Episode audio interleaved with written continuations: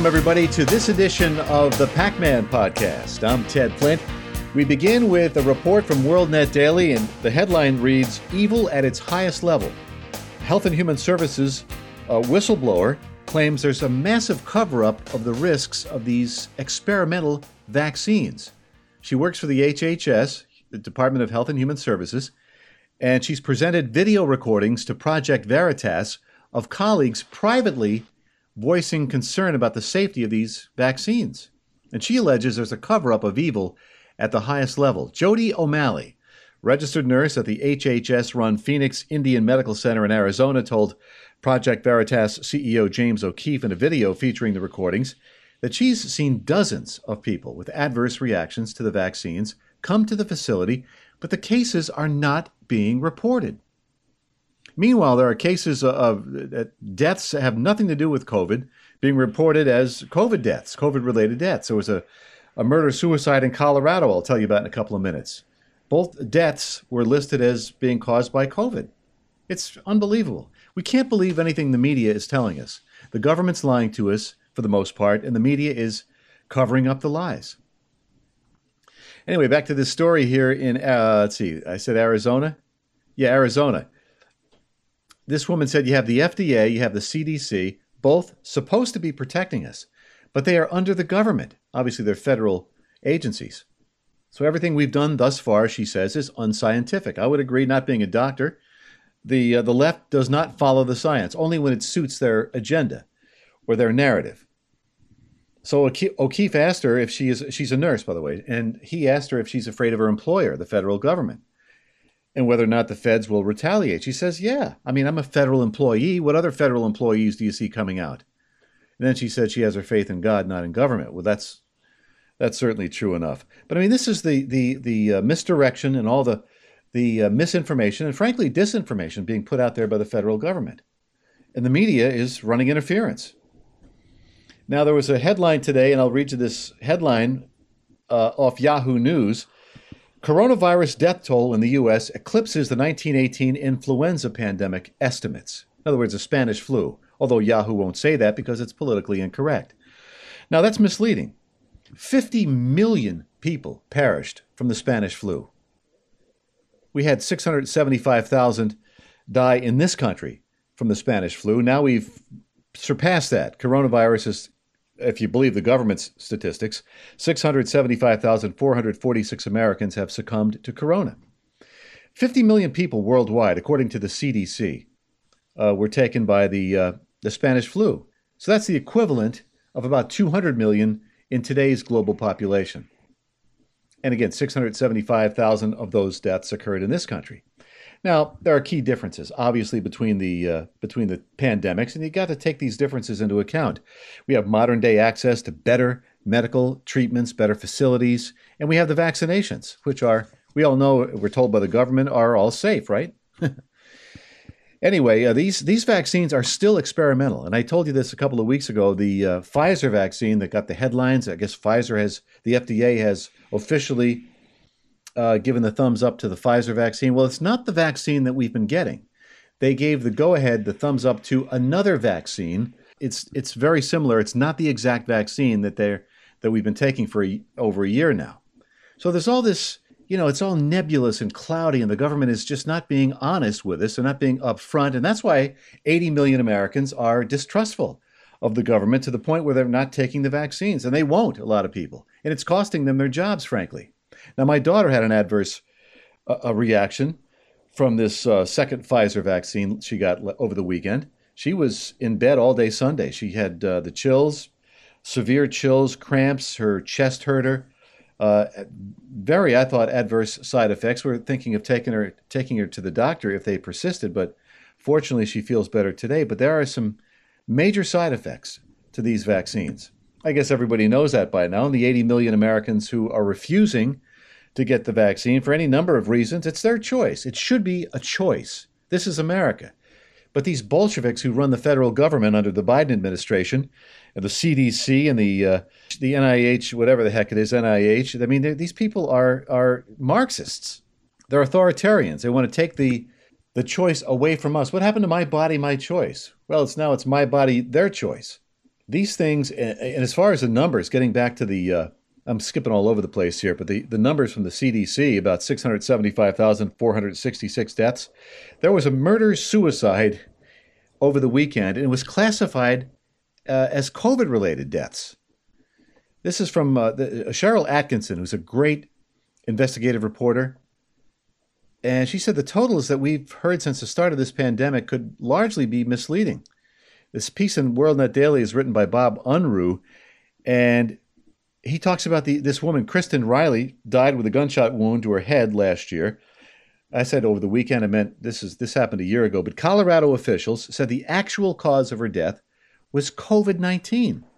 Likewise, her husband, Lucas Riley, after allegedly shooting his wife in the head, turned the gun on himself and took his own life. He also died of COVID. That's what the far left bureaucracy was telling us. This is in a report, new report from uh, Sharyl Attkisson, who noted the explanation from coroner Brenda Bock in Grand County, where those two deaths occurred. I had a homicide suicide at the end of November 2020, and the very next day it showed up on the state website as COVID deaths. This is what Bock said. And there were gunshot wounds. So she said, I questioned that immediately because I had not even signed off on the death certificates yet, and the state was already reporting them as COVID deaths. Nowhere in the death certificates is COVID even mentioned, but the state put that on their death certificates. We have a homicide and a suicide, nothing to do with COVID.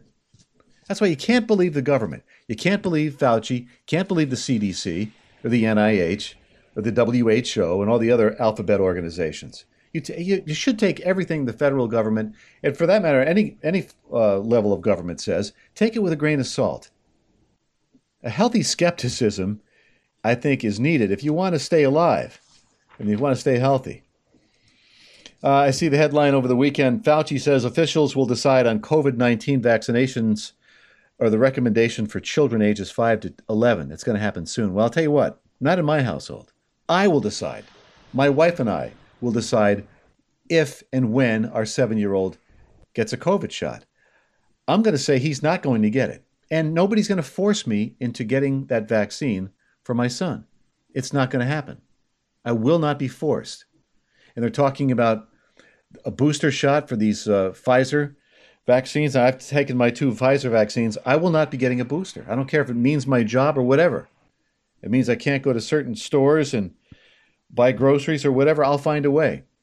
God will provide a way, but I'm not going to. Yeah, they can they can okay the uh, the the booster shots or not. It doesn't matter. I'm not. I'm done with the shots. There'll be no boosters for the Flint family. There'll be no shots for my seven year old. I'll decide. Not not the federal government, not Fauci, not Biden, not Kamala Harris. I'll decide. They can make their decisions for, for kids under 12.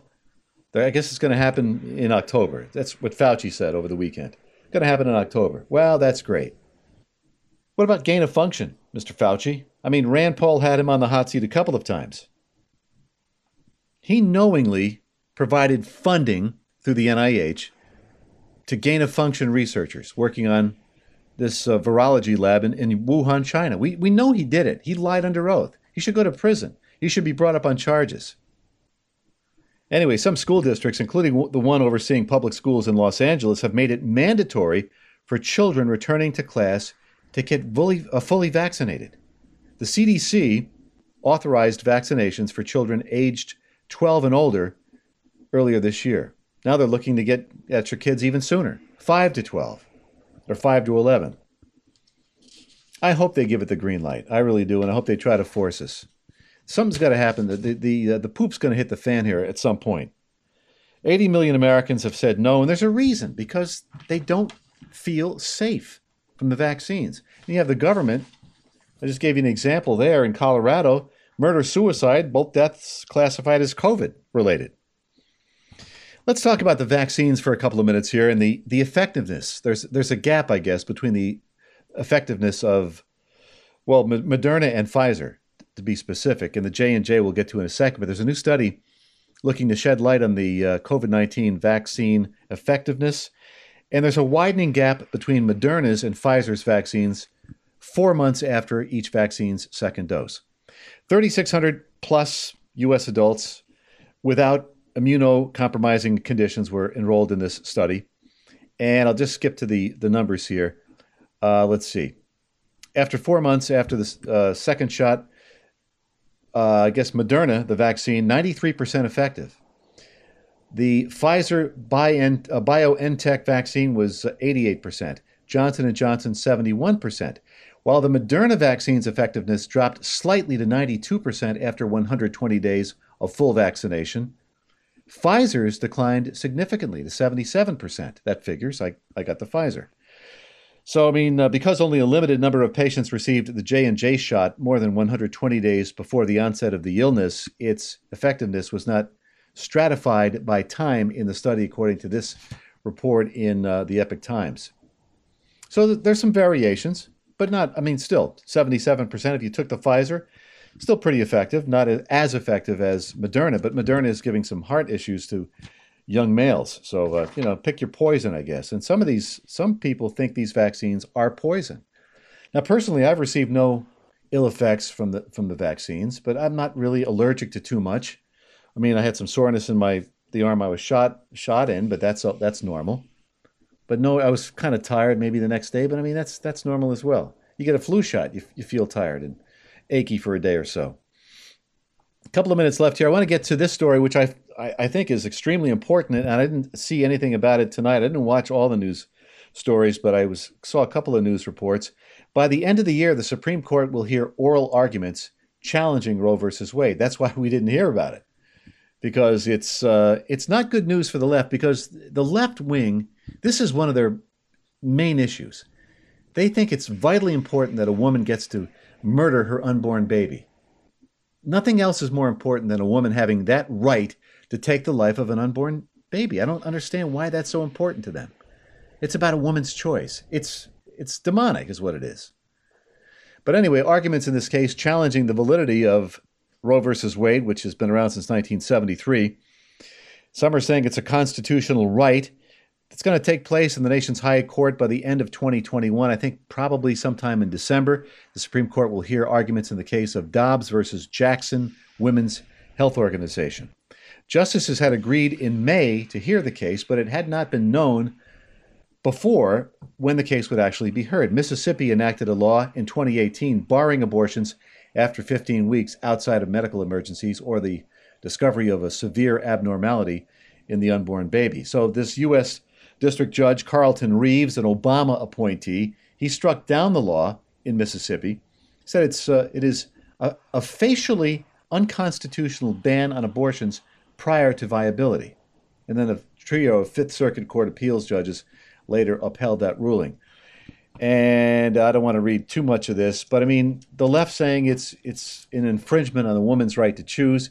In a brief to, and of course the right feels differently, pro lifers, in a brief to the court over the summer, Mississippi AG Lynn Fitch, a Republican, said the court should overturn R. v. Wade. The, the uh, conclusion that abortion is a constitutional right has no basis in text, structure, history, or tradition.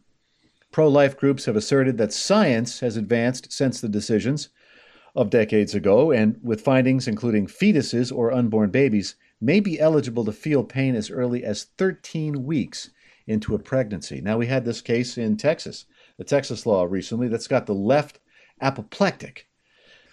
All right, we'll talk more about this as the time gets closer. But December 1st, the Supreme Court's going to hear the case, the uh, the oral arguments challenging Roe versus Wade. It should be interesting. I say we conservatives have a technically a six to three advantage on the High Court, but I don't trust John Roberts. I think it's more like five four. And of course, uh, Donald Trump named three pro life justices to the U.S. Supreme Court. And that's really going to be one of his lasting legacies, I think. We thank God for that. All right, we've got to run. Thank you very much, folks, for tuning us in. If you want to hear this show, you go to the BMG network.com all kinds of fine programming on the uh, on the network the ken and mike show ken burns just put up a new show this week adrian ross does a show i think her show airs mondays we have uh, Kristen Coons with Set Apart. And who am I forgetting? Oh, in this show.